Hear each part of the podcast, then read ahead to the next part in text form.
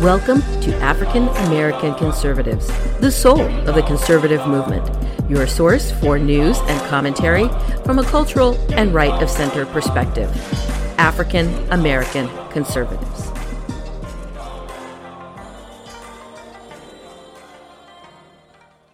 Welcome to African American Conservatives, the soul of the conservative movement.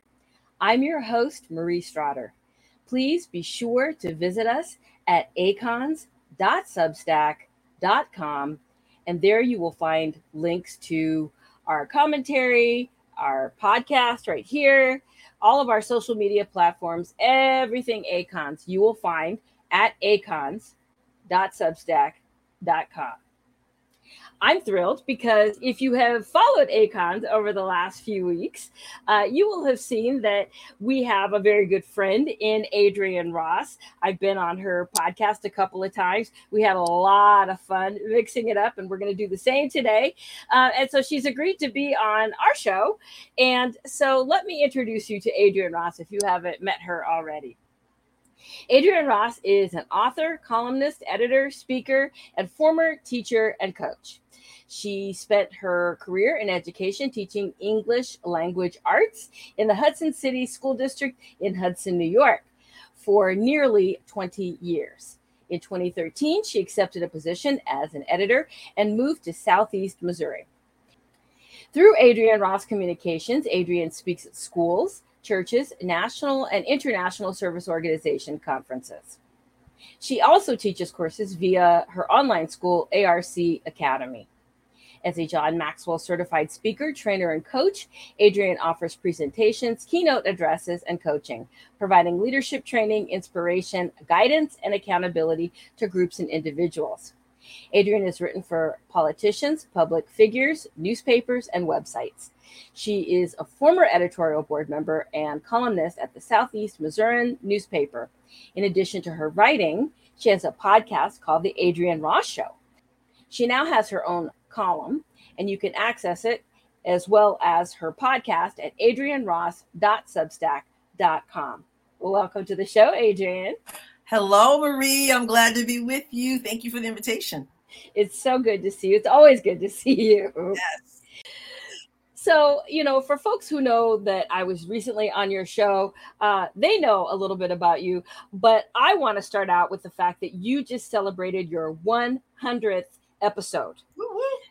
So uh, that was very exciting. Yeah. I want to know a little bit about the impetus for your podcast, how that whole thing got started, uh, where you are with it now, and some of the biggest takeaways uh, Mhm. that you have gotten from having a hundred episodes under Yeah. your belt. Yeah, I'm so glad you're giving me the opportunity to celebrate yet again the 100th episode of the Adrienne Ross Show. I am so excited about that. Let me tell you, first of all, why I'm so excited. You know, a lot of times you see people, they start something and then they just kind of peter out and they don't persevere.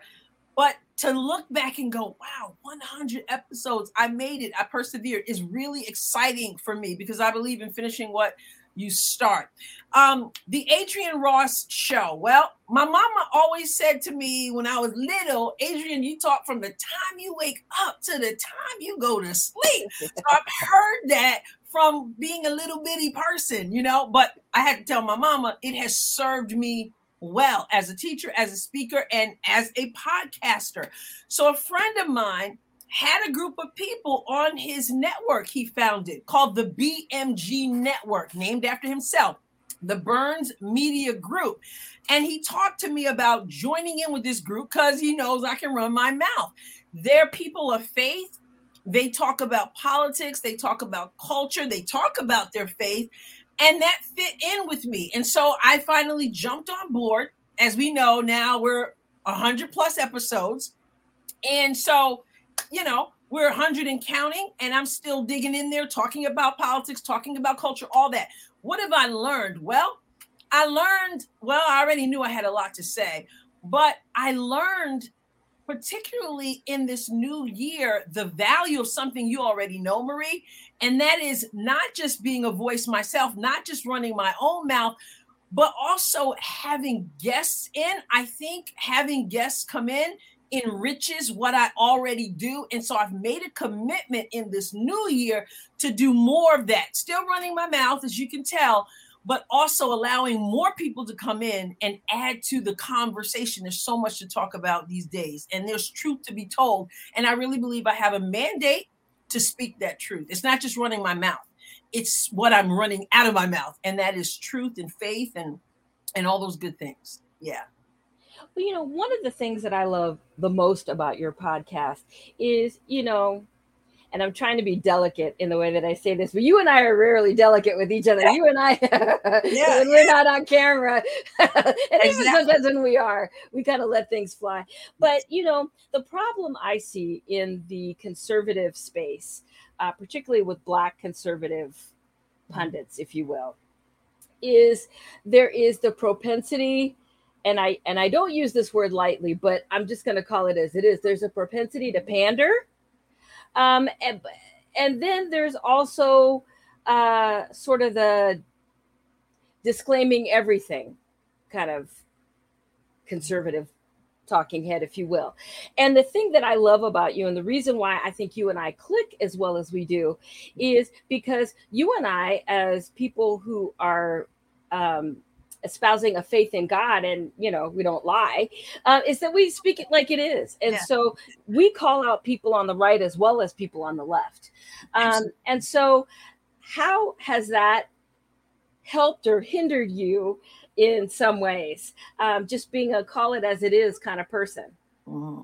I think it has garnered respect from people who appreciate the truth. Um, I always say I'm nothing if not fair. And as you said, we click in that way. When I had you on the show um, recently, I said that I knew that if I had you on, I didn't have to worry about you um, not being real, not speaking out. I knew that that you're going to come with the truth, and that's what you get when you get Adrienne. You know, I I did a two recent um, wrote two recent columns in which I in one criticized former President Donald Trump. And in another, I criticized Florida Governor Ron DeSantis, both 2024 candidates. Mm-hmm. Now, I, I, like Trump. At this point, he's my guy, you know, um, but that doesn't mean that I that I worship him. And so I took some criticism um, when I when I you know promoted what I wrote on social media because there are some people who really are not interested necessarily in truth they just want you to say what they want you to say. I'm not willing to do that. And I'm not afraid to speak what is true. I'm not trying to be ugly. I'm not trying to be obnoxious, but I can appreciate someone and still give constructive criticism or feedback, you know? And that's that's what I do. I want to be fair. I don't want to be somebody's yes woman. I really don't. We got enough of that you know and that's the crazy thing i think as i've seen you know you and i talked about our predictions for the presidential election cycle. And you know there are some people that are just trump rah rah no matter what he does no matter what he says. And it's just like it is almost kind of like cult worship. Yeah. and I, i'm not i'm not down for that no. Um, there, as you know, has only been one perfect person that has ever walked this earth, and his last name wasn't Trump. So you know, it was Jesus Christ. Yeah. So um, even so, Trump has told the people that. yeah. So yeah, yeah. Of the two, he said. He did yeah. say that, and mm-hmm. so you know, it, it's hard for me when I see people that kind of engage in that uh, behavior because I think that we're not going to have perfection on this side of eternity no. and so to set that up and make it seem like you know um, you know god's anointed and that kind of stuff um, is i don't know it's hyperbole i think mm. but yeah well I, I do believe that god has anointed people for particular purposes but he certainly hasn't anointed them to be him yeah exactly you know? exactly and when people do wrong i mean or, or if I see if I perceive it as wrong, I feel that I'm being hypocritical and disingenuous if I uh, don't speak to that. Or if I just criticize one, but I don't criticize the other. But Marie, I'm not just all about criticism. When when praise is merited, That's I'm willing right. to do that too. I do that, but I want to speak the truth across the board. And if that causes me to get, as was in what I wrote about in my column, um, what I talked about in my podcast, that gets me an fu, which it got me. Wow, and so be it. That was crazy. Yeah. Now, I want to kind of talk about what you did say, though, because um, you uh, did write a little something about um, the uh, battle between Donald Trump and Ron DeSantis as painful to watch. Why did you say that? And this was early on, too. I wrote this. Um, and Ron DeSantis wasn't even in the race yet, but he didn't have to be in the race yet for uh, Trump to go after him. You know, he gave him the nickname Ron DeSanctimonious, and, and now he, I guess, sometimes calls him Rob for some reason. But it was just painful to watch because I think they're both good guys. I think they both love the country. We obviously know that Ron DeSantis has done some good things.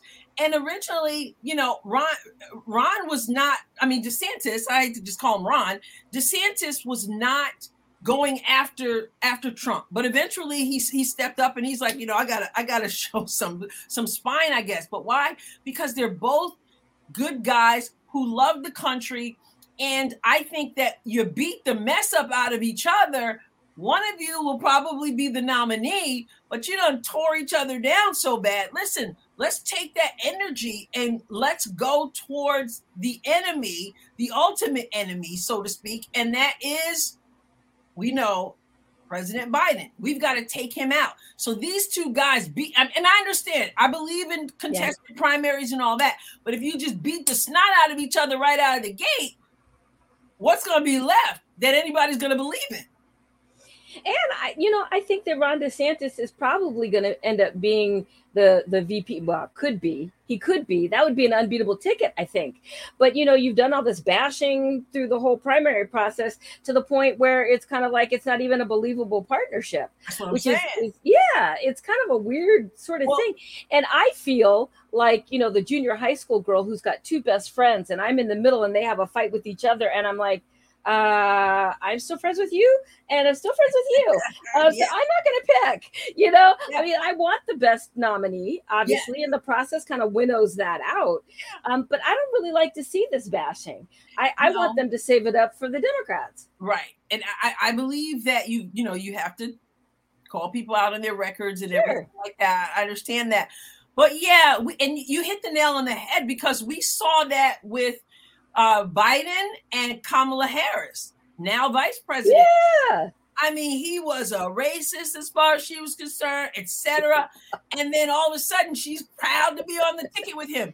And you know what? We're still talking about it. People remember that. Yeah. You know, and so, and a lot of these people who loved DeSantis before he got into, before it was thought that he was getting into the race, all of a sudden he's a bad guy you yeah. know and i'm like guys come on you know and and there's some talk about well where his money's coming from and all that. So if you got legitimate concerns fine.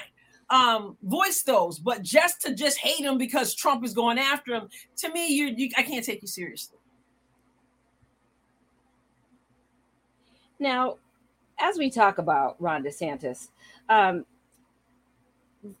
what are you what is your opinion as an educator of the whole kerfuffle about uh, the controversy around the AP um, African American Studies curriculum. Yeah, so he's getting a bad rap because he's a racist, because he's against the teaching of CRT and indoctrinating children. Yeah. No, eh, like we talked about when you and I spoke about this on, on my show, you were saying it's in the Constitution that you're going to teach about Black history. Am I right? Yeah, well, yeah, it's in the Florida Education Code. Right. It is absolutely in the Florida Education Code. Okay. You have to teach slavery. You have to teach, you know, s- certain things, but nowhere does it say you're supposed to teach queer theory and intersectionality and some of this made up hoo ha. Yes and so there was the whole thing uh, with the NAACP yeah. and you know boycott Florida and all this because Ron DeSantis because he doesn't like black people and he's not interested in black history. But it's the all, NAACP guy lives in Florida and he lives yeah. in Florida, yeah. but everybody else you stay away. You stay in your you know whatever. Um, so I just think that it's more of the same with the left trying to um, to make people on the right look like they hate black people. Listen, we want uh, education that benefits our students, including Black history, but not the CRT and not the LGBTQ agenda and all that stuff that they link together somehow. And it's just not, it's just not fair. And not the victimhood. I can't, I can't take the victimhood that we constantly pour into our our children. It's not right. It's abuse in a way. And so I have, if I have any problem with Ron DeSantis, it's certainly not that. Right. Now, speaking of history, we just celebrated Juneteenth a couple days ago. I think I've read some things that you wrote about Juneteenth. I wrote a few things about Juneteenth. Where do you stand on that issue for those who did not see your column on Juneteenth? Okay, and I and I just linked back to a podcast that I did last year on Juneteenth. I have um I'm all for celebrating Juneteenth for those who who want to celebrate my the point of my podcast a year ago that I highlighted again this year was the hypocrisy that I see from some black people, I guess white people as well. There are people who constantly want to paint the country as a racist country that are standing out, uh, standing against true freedom and all this stuff. And yet Juneteenth comes and it's like rah rah rah celebrating our free, you know, celebrating that freedom um, that that came down to Galveston. There, I'm thinking either either we're um, either we have we don't have freedom, either we're racist and there's nothing to celebrate, or there's something to celebrate, but you can't have it both ways. So some of the same people who are all with the t-shirts, Juneteenth, this, Juneteenth, that, the next day and the next day and the next day, America is a horrible country, and um and we're Brittney Griner. Yeah, Brittney Griner. Yeah, the Brittney Griner syndrome. Yeah, the, and that's my, that. So I have no problem necessarily with with Juneteenth. Other uh, uh, other than maybe thinking, well, I mean, can we just celebrate the Emancipation Proclamation? Um, I watched uh, uh, Twitter, what do they call Twitter Spaces, yes. the new thing, yes. and the whole conversation yes, on that. Was. And I listened to some of the thought about that. And again, it's like, okay, so maybe we should be it should be the Emancipation Proclamation we're celebrating, not just when these people found out. Um, but again, you want to celebrate, celebrate. But what about the other 364 days? Is America really that bad? And if so, why are you celebrating so hardly? You know, hardly. You may disagree with my perspective. No, I actually do agree with your perspective. I guess my issue was more of the, you know, it, it's like Pride Month. It's like, you know, well, when is straight people's month? Or if it's Black History Month, when is it white people's month? Just that kind of whole whataboutism yeah, that yeah. was really bothering me. Mm-hmm. Um, and I, I, don't know. I mean, I grew up around Juneteenth. So mm-hmm. I've celebrated it my whole life. It's not something that's new to me. And I can understand um, the fact that it's now a national holiday um, has sparked a conversation with people that are maybe not familiar with the holiday. Right. But for those of us who've grown up with it, you know, yeah, it's kind of weird now to think about, well, I can't do it as a national holiday because da da da da da. I mean, it's just, it's like, ingrained in certain in communities of color it's just like always been um, there's always been like celebrations. So it's weird to me that we would now have to move the celebration to a different day. It's kind of like you know mexican independence there's like two different days. And oh. so some people celebrate one in september the other one celebrates you know the one in may. And so i i don't know that I would shift that because it's already kind of a tradition in communities of color, and and it's always about well, listen to Black voices, and you know we need to really uh, celebrate with our allies, and then all of a sudden it's like, well, I don't like that day. Um, that's not a convenient day to have my bank closed, and so I mean I had some issues with that, you know, or the people that were like, and I won't mention the person's name, but there's a certain person that is venerated in some circles in conservatism who said that it was ghetto and a made up holiday. Mm. Now, maybe her youth, I'm going to say that uh, mm. because, you know, I'm probably a good 30 years older than she is. Yeah. Uh, so I'm just going to say maybe she is not as informed as I am and having grown up around it um, but that set my teeth on edge and that did not sit well with me because that is a it's a fact that it's been celebrated it was celebrated in galveston back in the 1800s and it's mm-hmm. still celebrated i mean like i said i've been celebrating it for six almost 60 years mm-hmm. so i don't i don't yeah. I have issues with people that are treating it like it's a new thing, right. or that someone has suggested that we replace Independence Day with it. We have not, mm-hmm. or that we celebrate. We say we're going to now have lift every voice and sing as the Black national anthem. They call it that because it was written during a time when America was segregated, and that was the national uh, anthem that we sang. Yeah. Uh, but you know, it's not. No yeah. one's suggesting that it that it supplant our right. national yeah. anthem, and so people take it a little too far, I think, because sure. they're cranky and they want to, you know, anytime you talk about anything that's black, yeah. they just kind of want to take it away from you. And I wasn't having it. The other no, I hear you. I hear you. Uh, let, let me say this too. Another, I didn't talk about that in that podcast, I don't believe, but one thing that bugs me too about it being a national holiday and all that, I don't like being exploited.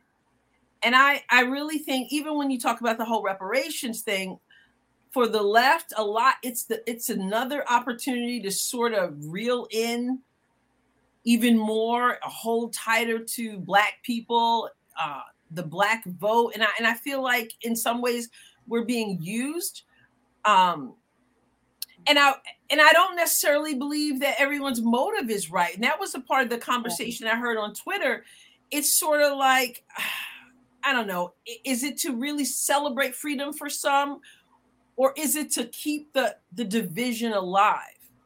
And i think i don't trust the motives and it doesn't mean it's not a good thing. Like you said people were celebrating anyway with or without the yes. you know the conference of a national holiday. Exactly. I, I just you know i just don't trust um some of these some of these motives and that that makes me a little uncomfortable also and that's a great point i think because you know as we see uh, a lot of this wokeism, right? You know, people are using things that I might think are good things on the face of it to promote some crazy mm-hmm. kind of hoo ha. For example, of course, Black Lives Matter, but the organization Black right. Lives Matter stands for some stuff that I can't get on board with. I mean, it says that it's there to disrupt the nuclear family. I mean, they they hijacked a bunch of money and took yeah, it's corrupt. Got yeah. mansions with it and didn't do a, a, single thing for the black community. Yeah. Uh, so that's kind of an issue that I have. Yeah. Um, around it. well, I,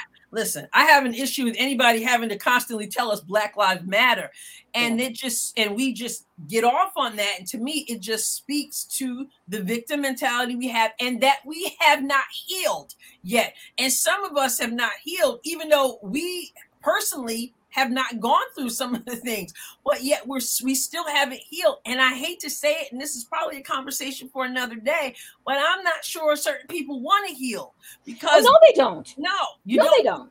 So, you know, some people understand what we mean by that, and some people don't. What do you mean you don't want to heal? Well, there are a lot of people who don't want to heal in life because then they can't use that yes. Um, to, to hold over someone else's head. And so, you know, black yeah black lives matter but when you know when you matter i think i've written about this before when you matter you don't have to tell people over and over you matter you just go about mattering exactly and yeah. black babies in the womb would matter the fact that, that over 20 million have been aborted since Roe v. Wade, the fact that their lives have been snuffed out and that we lay down and do it. I mean, we didn't need Massa to come snatch our babies out of our yeah. hands. We are laying down our lives. And so, you know, th- that would matter. Yeah. So yeah, I, am But don't don't don't don't talk about that, and don't talk no, about Planned no, Parenthood. No, don't talk about Margaret Sanger because oh no, no, no, it's a it. That's the hypocrisy. Exactly. Yeah. So. Exactly.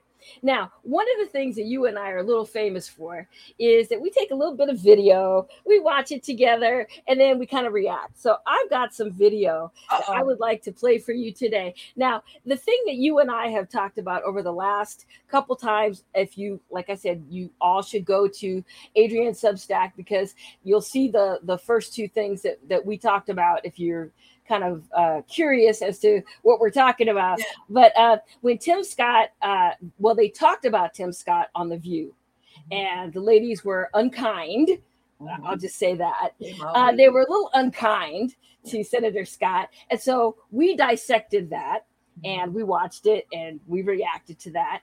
And then Senator Scott was on The View and defended himself beautifully mm-hmm. and uh, ripped some some new ones for some yeah. folks. Uh, and so uh, since then, former President Barack Obama has decided that he needed to get in on the conversation, if you will. So mm. I wanted to sit with you and I wanted for us to look at this video together. Let's do it. See what he had to say about that. Yes. I haven't spent a lot of time studying Tim Scott's speeches. I think there is a long history of African American or other minority candidates within the Republican Party who will validate America and say everything's great and we can all make it. I mean, Nikki Haley, I think, has a similar mm-hmm. approach. She does, yeah. Right?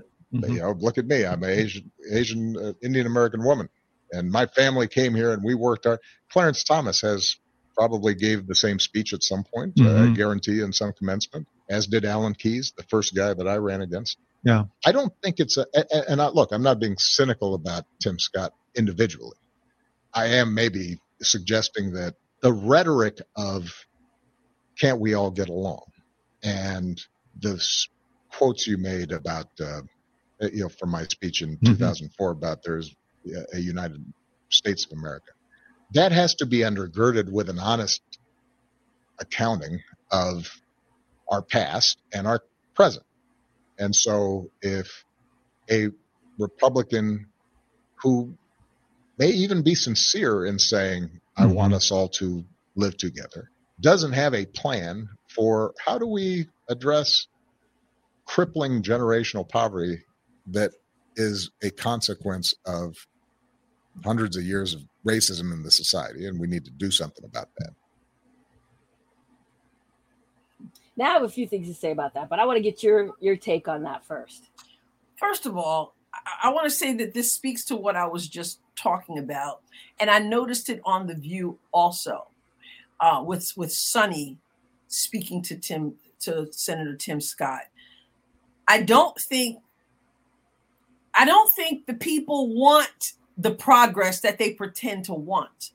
It, it, it's almost like they want to keep us where we were such to such a degree that there's an offense that that Tim Scott, who has shared his story, who, as you have pointed out on my show before, has been real about some of the challenges black people still face. So it's not like he's denying that.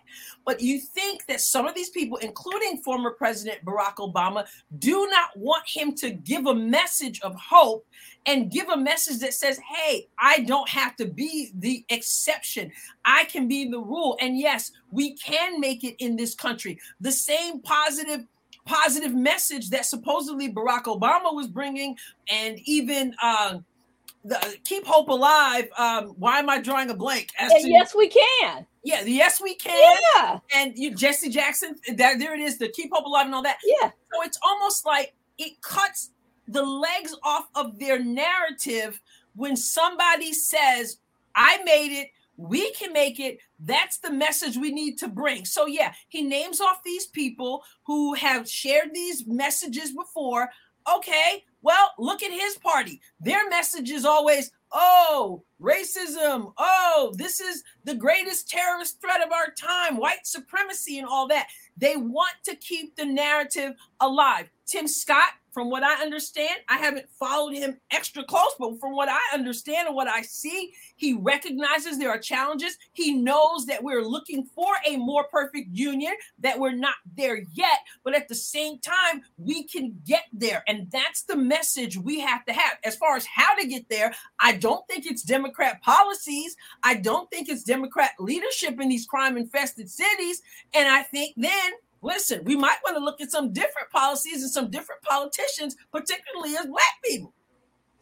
You know what's so interesting about that, though? First of all, I mean, he is our first African American president. Mm-hmm. So I thought it was a little nervy, I guess, for mm-hmm. him to be talking about, oh, and look, I'm an Indian American woman. You know, like. Uh, for him to kind of mock that when that was sort of mm. you know his thing where it's like you know have we progressed to a point where we can have a black president? And yeah. guess what? We didn't vote for him just once. It was twice. Yeah. so i thought it was a little odd that he went there.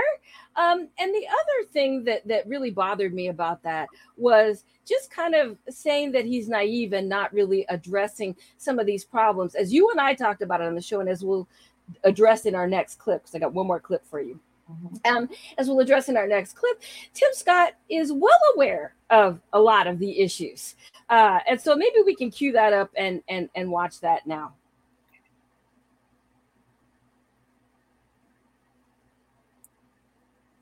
By President Obama, when they, whenever the Democrats feel threatened, they they pull out, drag out the former president, and have him make some negative comments about someone running, hoping that their numbers go down. Here is what people need to know the truth of my life disproves the lies of the radical left. You talk about addressing the issue of poverty. My opportunity zones have seen more than $50 billion go into the poorest, hardest hit communities in this country. The majority of them are minority. Think about the HBCU funding that in his administration, he totally missed it. We took the funding for HBCUs to the highest level in the history of the country. And then Shannon, we made it permanent. And the radical left and the teachers' unions refuse to allow quality education in big blue cities. I support school choice because I support common sense. The radical left and President Obama, they have failed, they have failed, and they have failed. We will make it happen. Under Scott, under my administration, we will make sure that kids have quality education in every single zip code We'll work on Opportunity Zones 2.0 to make sure that we bring more resources, more opportunities, and more jobs to the hardest hit areas, whether that's rural Iowa or inner city Chicago. There is a way for us to alleviate poverty, not by race, but by the statistics themselves. That's what America stands for. And if anyone should be standing and shouting at the mountaintops that America is not a racist country, it should be the man that Americans supported twice for the nomination and becoming president. The evolution of America is palpable. Progress in this nation, undeniable. So let's talk about. Hmm. So let's get your take on that. My take. First of all, the the thing that jumps out at me most that kind of had my stomach uh, turning is that why is it I get the sense that because he's black and running for president as a Republican, he has to prove himself to be mm. black enough to to really be caring about the things that impact black people. And I, and I feel that there's that pressure, a pressure that it really doesn't seem Barack Obama had for some reason, but because he's a Republican, we're not quite sure you're black enough. And so let's let's talk about what you have done. And I'm not saying it's not important because people do want to know some things, but it is I just feel like he has to spend his campaign defending himself as a black man who cares about black people, who understands the concerns of other black people, as if he has not lived the life. So, more than anything, that's what jumps out at me. And that really turns my stomach.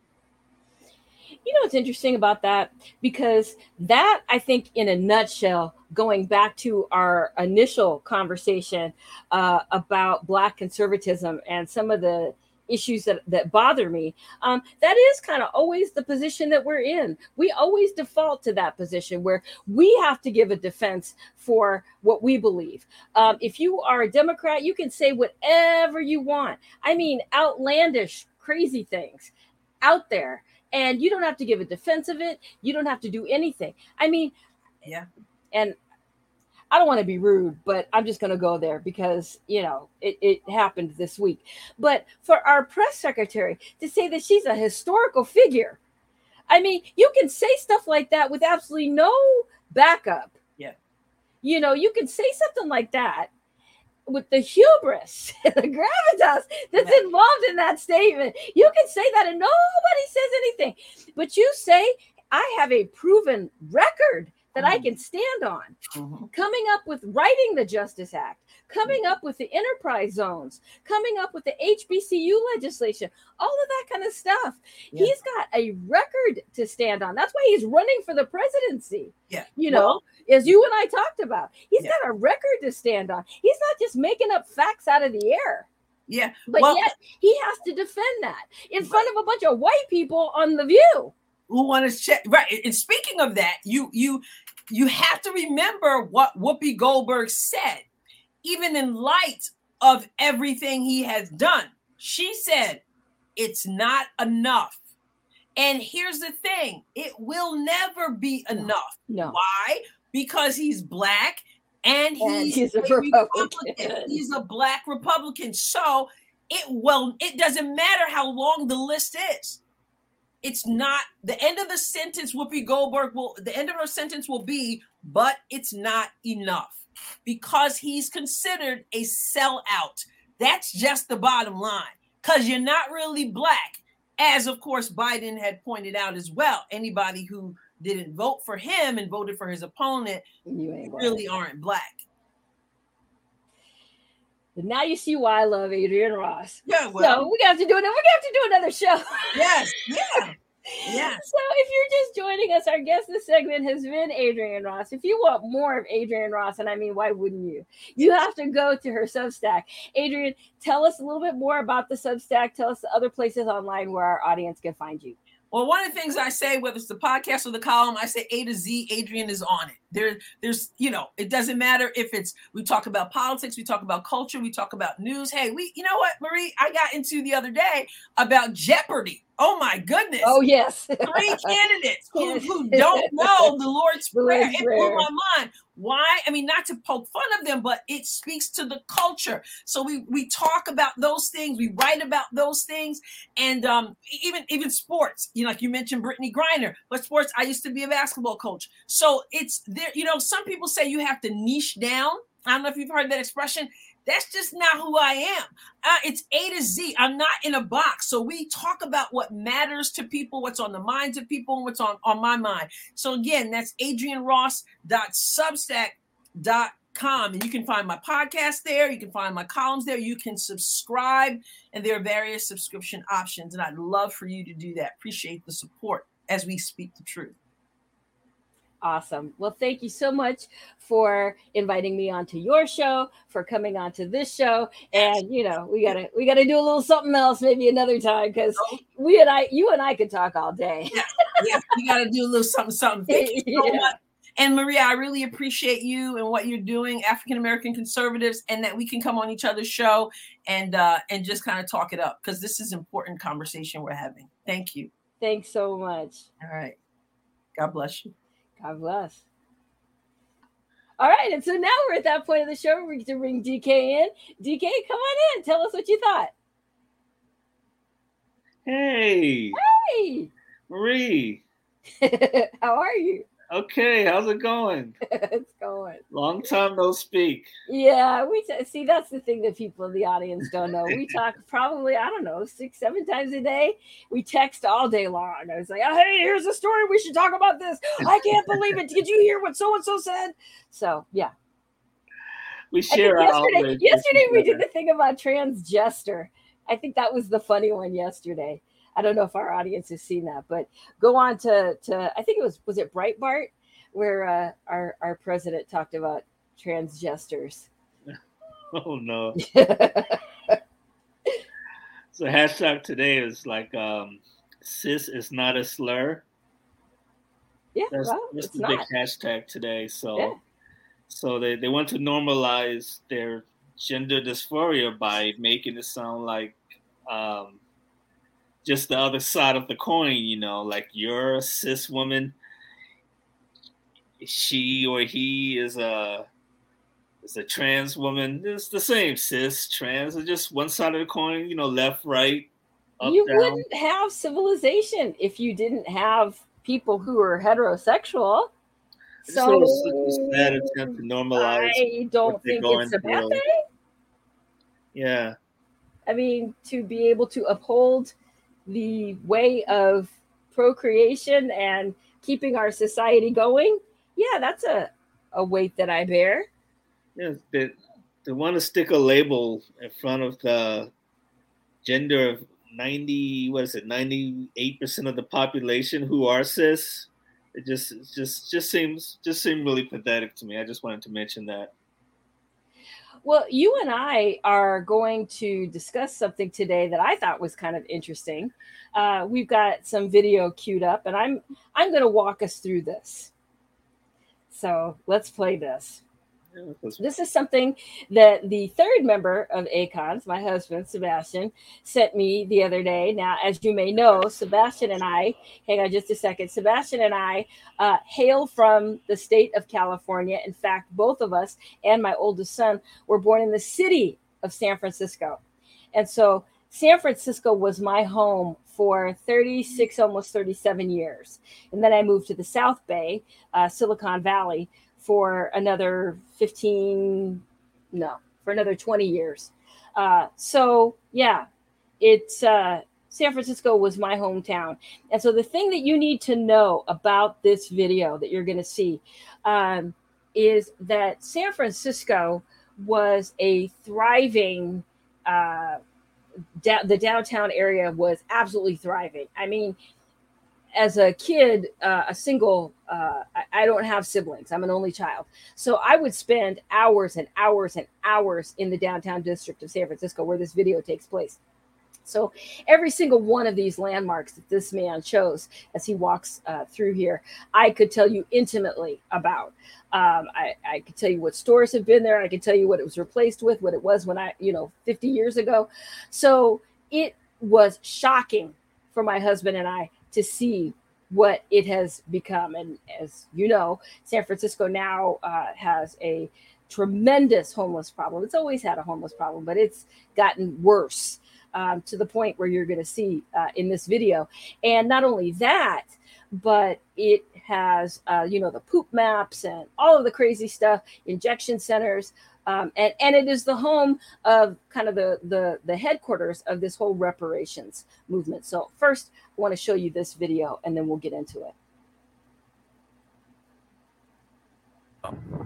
Guarding a Starbucks cafe.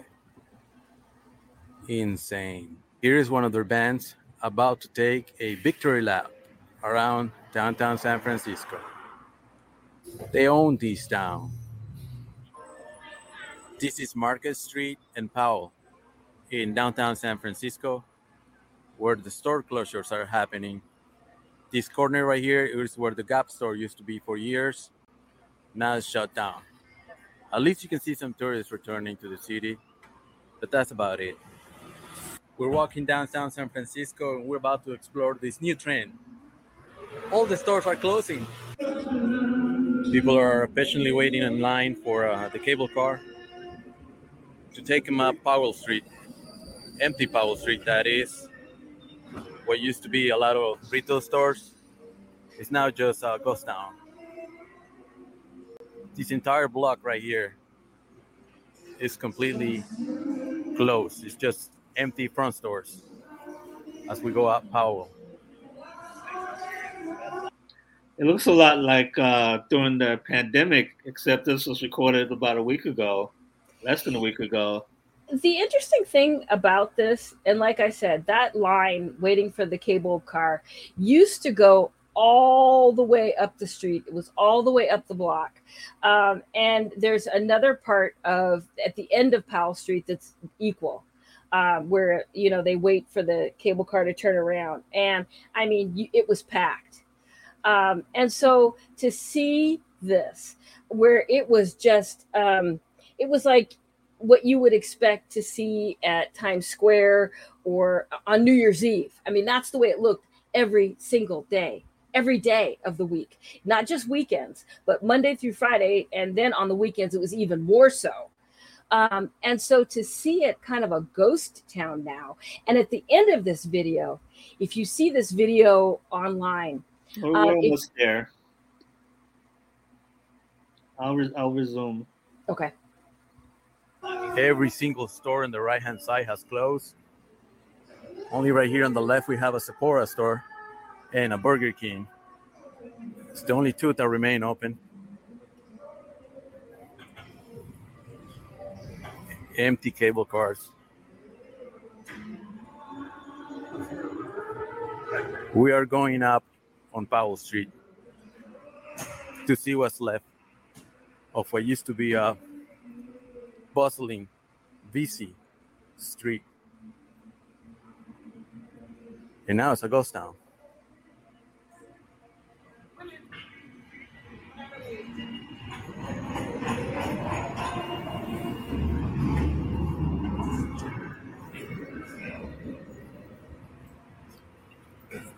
We have a sneakers store that's still open.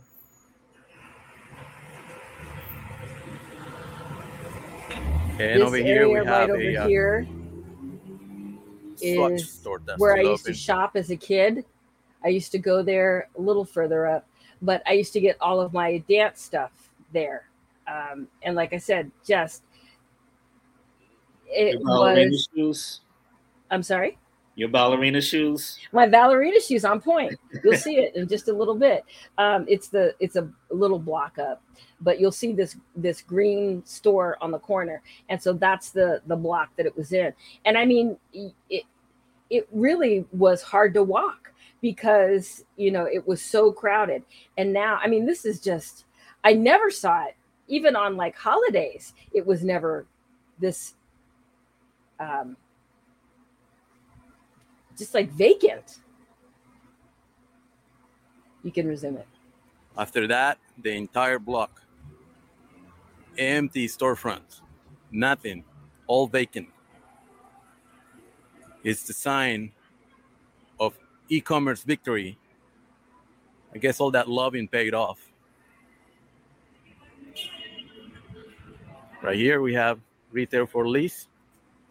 Huge storefront, empty. I don't know if this used to be like a Ross store or a Marshall. Gone.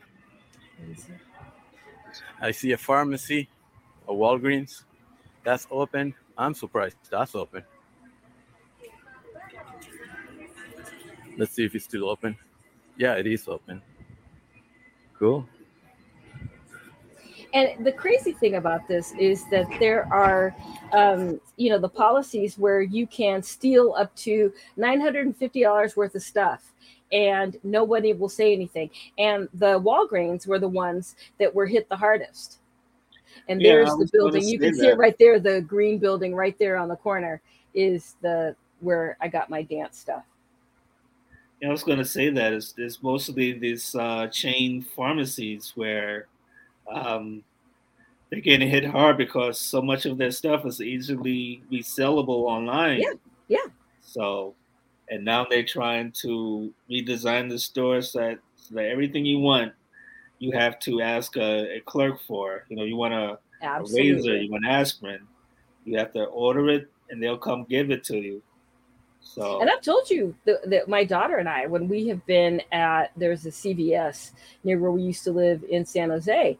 And um, it was always, you would hear over the loudspeaker, assistance in aisle one, assistance in aisle one. No one asked for assistance, but that's where all the makeup was. And of course, that's where, you know, all the hair products and that kind of stuff.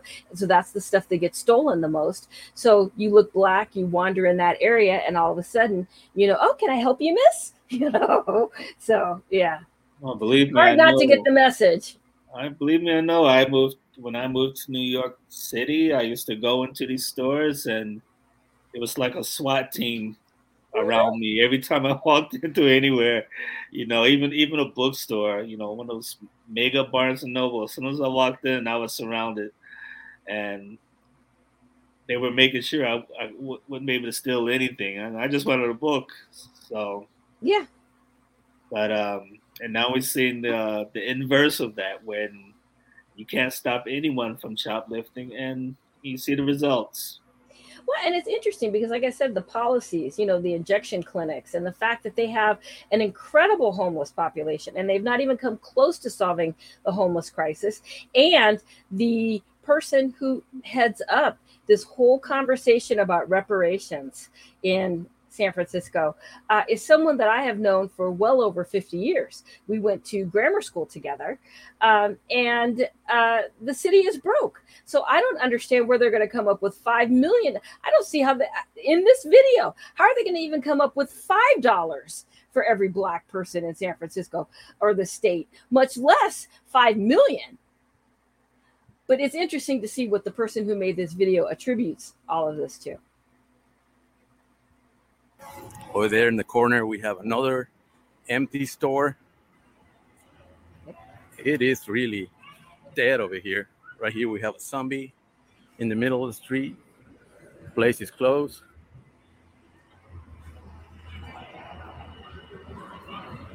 Uh, now we got Duo Ferro. Yep, and that's Right here in the corner? stuff was on the other Yeah, side. Yeah, this is open. It's a hot store. Is it Still open? open? Yeah, it's open. They have a guard at the door. Yep, right there. And now you're going to see Union Square pretty soon. We got Starbucks here. I think that's open.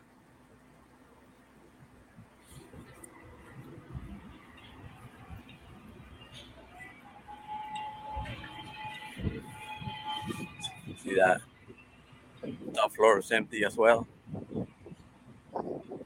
That's where I got my dance. If we stuff. have the Sam's Cable Car Lounge, that's open. says we need your support. You're gonna need a lot of support. yeah. This right here is up, I mean close. Retail for lease, 27 square feet.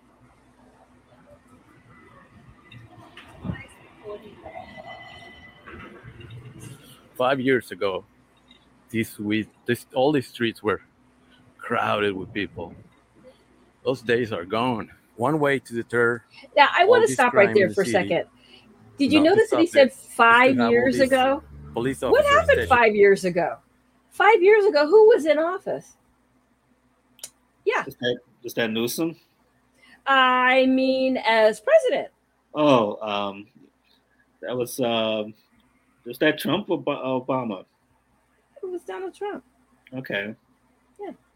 So that was yeah, 2016. You're right. Yeah. No, that's longer than that. Five years. Yeah, 17, Yeah. So Trump 18. Yeah, 18, 17 in there. Yeah, five years ago, Trump was in office. yeah. Let's say now you can finish it up here. here. There's uh, four patrol cars parked right here outside of the store. That's Union Square. and this uh, mobile command unit right here, and that little golf cart too. These are all cops that stationed inside the stores, just to deter the uh, crime that's going on here in downtown. I think it's the only way. I think it works. It deters it, but it doesn't end it. All these cops working on the stores, when when it's uh, break time, come to this unit right here and take a nap Take a nap. and that's how they make their money too. This is downtown San Francisco, where a lot of retail space is just vacant. A lot of stores are closing their doors. It's due to the high crime and the victory of the e-commerce. They are really winning this war. And as you can see, there are a little bit more tourists now, but you can see only the big stores are left, like this uh, Louis Vuitton. Let me show you. There's a Louis Vuitton right there. But if you see right there on the corner, there's a cop. That right there is a cop sitting on a hydrant. This is probably his patrol car right here. That is the only way to deter crime. And it's also there's an armed guard right in front of the store. And on a side note, joining the store closures, the hotels are also shutting down hotels that have been here in downtown area for decades are now closing. That's the end of the video. It's uncertain what's going to happen in San Francisco. Only time will tell, and maybe will be on my next video. See you next time.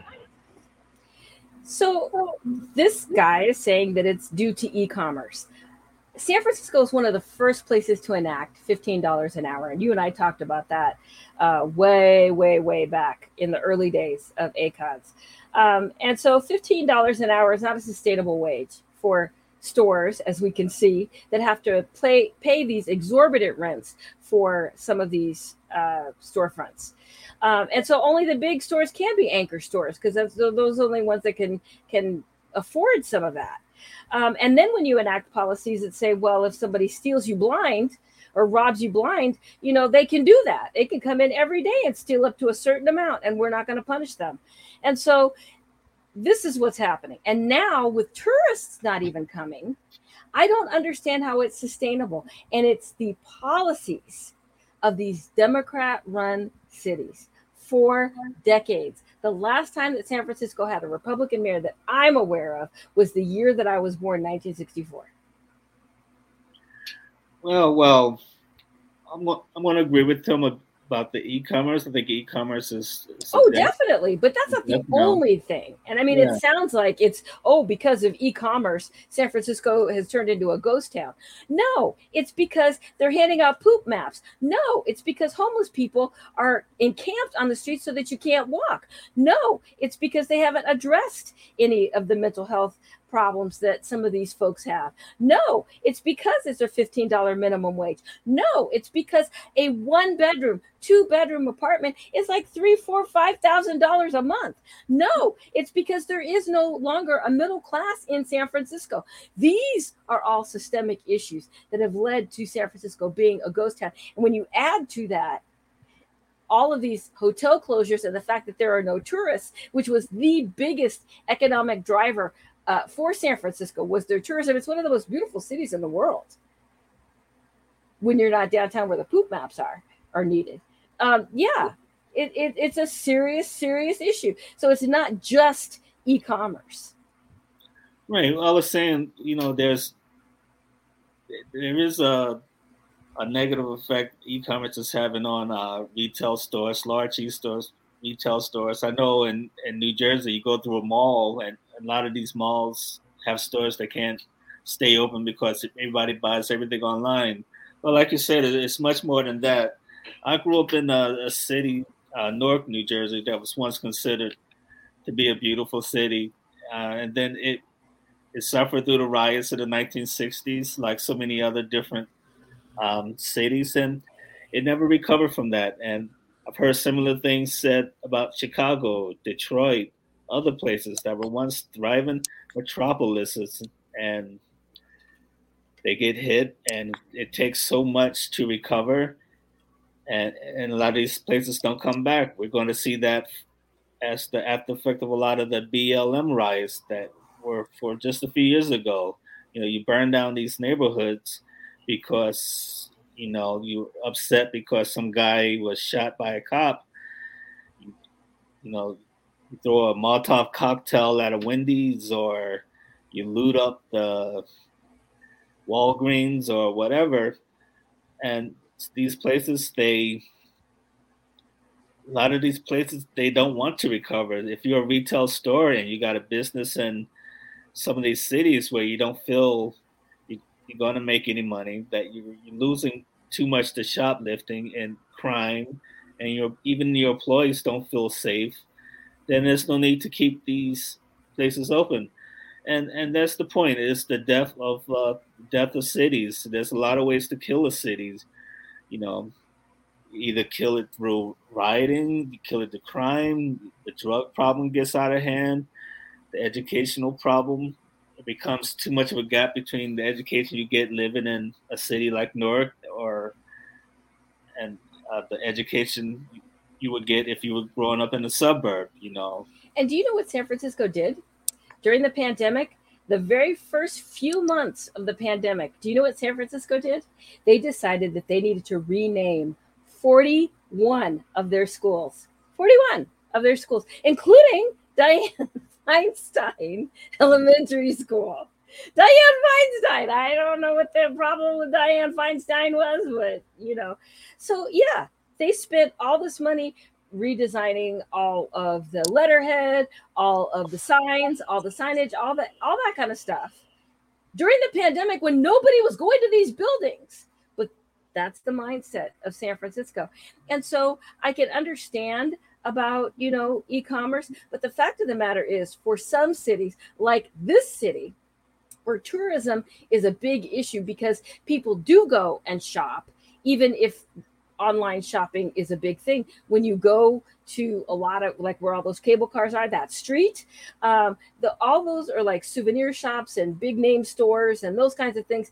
Um, that is thriving because tourists are there. It's one thing, you know, in some place where tourists don't normally go. Uh, I'm going to say New Jersey. But anyway, I, am just saying, you know. New Jersey is the tourist capital of the country. I'll have you know. People come from around the world. Oh, sure, I'm sure to see your professional sports team that you don't have. Even they moved to New York.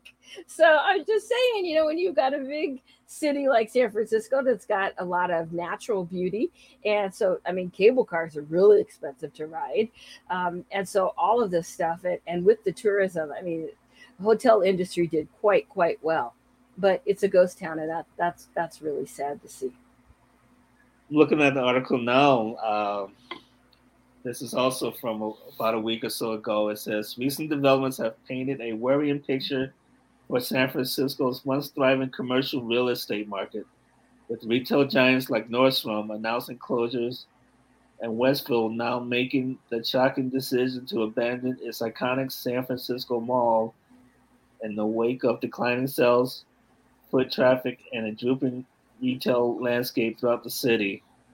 So yeah, it's, it's getting bad. It's getting bad, and, um, and there's no reason to be optimistic. It could turn around. Well, folks, your lesson is enact uh, constitutionally fiscal policies, conservative policies, uh, and don't ignore some of the problems, and don't let crime sprees occur without penalty. So exactly. And you saw a little bit of the video in the video i was happy to see that there seemed to be uh, an ample police presence especially outside of some of these stores that are getting looted like the louis vuitton for example. There was a cop standing there. Because people were running to louis vuitton and taking as many of those thousand dollars purses as they can carry and just walking out. So that's how you that's how you have to fight this plague. You need ample police presence to get the defund the police movement. You need better schools. You need lower taxes to attract businesses. You can't scare businesses away with um, with a high minimum wage, for example. And if you do do those things, there's no reason why um, your city will decline. But as I was saying before, I'm not optimistic about uh, these things happening in uh, these major cities because they're, they're so blue. They're so blue. So a bluer city, they don't seem to want cops, and they and they want to they want everyone to get paid twenty dollars an hour to work at the McDonald's. Yeah. So it's uh it's a depressing picture, definitely. Yeah, it was very sad to see because, as I said, I'm not a Californian anymore. I don't claim California anymore, but still, that was very sad to see because I could tell you, as I said, the names of some of those stores. And so to see my childhood, in essence, just die before my very eyes was was very sobering. So yeah, there's uh, there's a lot of ways to kill a city, and we've seen this happen to cities across the country. You know, as I mentioned, there are a lot of cities that died during the riots, either the, the '60s riot or the BLM riots. We saw um, the defund the police movement make cities less safe, and that's that's killing the city almost literally because the homicide rate seems to go up, and yeah. because it's, it's us who are affected disproportionate of it, but it's not always us who get to move out these cities so quickly. We see cities die because of tax policy. You know, it, it, the taxes are too high to sustain a business, especially if you have a uh, a minimum wage that doesn't match the market. You know, there are some areas where you can afford to have a McDonald's worker making twenty dollars an hour, but that's not necessarily true in every city. So when you have a gap between how much an employee is worth and how much you have to pay them. That's very discouraging for a business. And, and of course, we, we saw the, the shoplifting epidemic. We can see that every day. Um, people just walk in, take your entire inventory, and walk out. And that's happening from Louis Vuitton. That's happening in places like Home Depot. Depot. They just they just put the biggest machinery in the cart and walk out, and then resell it on uh, online that day. So um, that's that. Those are the problems, and and there there are some answers to them, but it's not always optimistic. We we have the political will to enact those answers. Well, you know, and I was going to say another big issue is the gentrification. Because if you're going to say, okay, I'm paying $15 an hour, whatever it is, um, and then rents are $5,000 for, you know, a two bedroom or a three bedroom, something like that. I saw a flat, uh, it's so a condo, um, that was, I want to say that it was um, 800 and something thousand dollars in San Francisco. No one's going to pay that.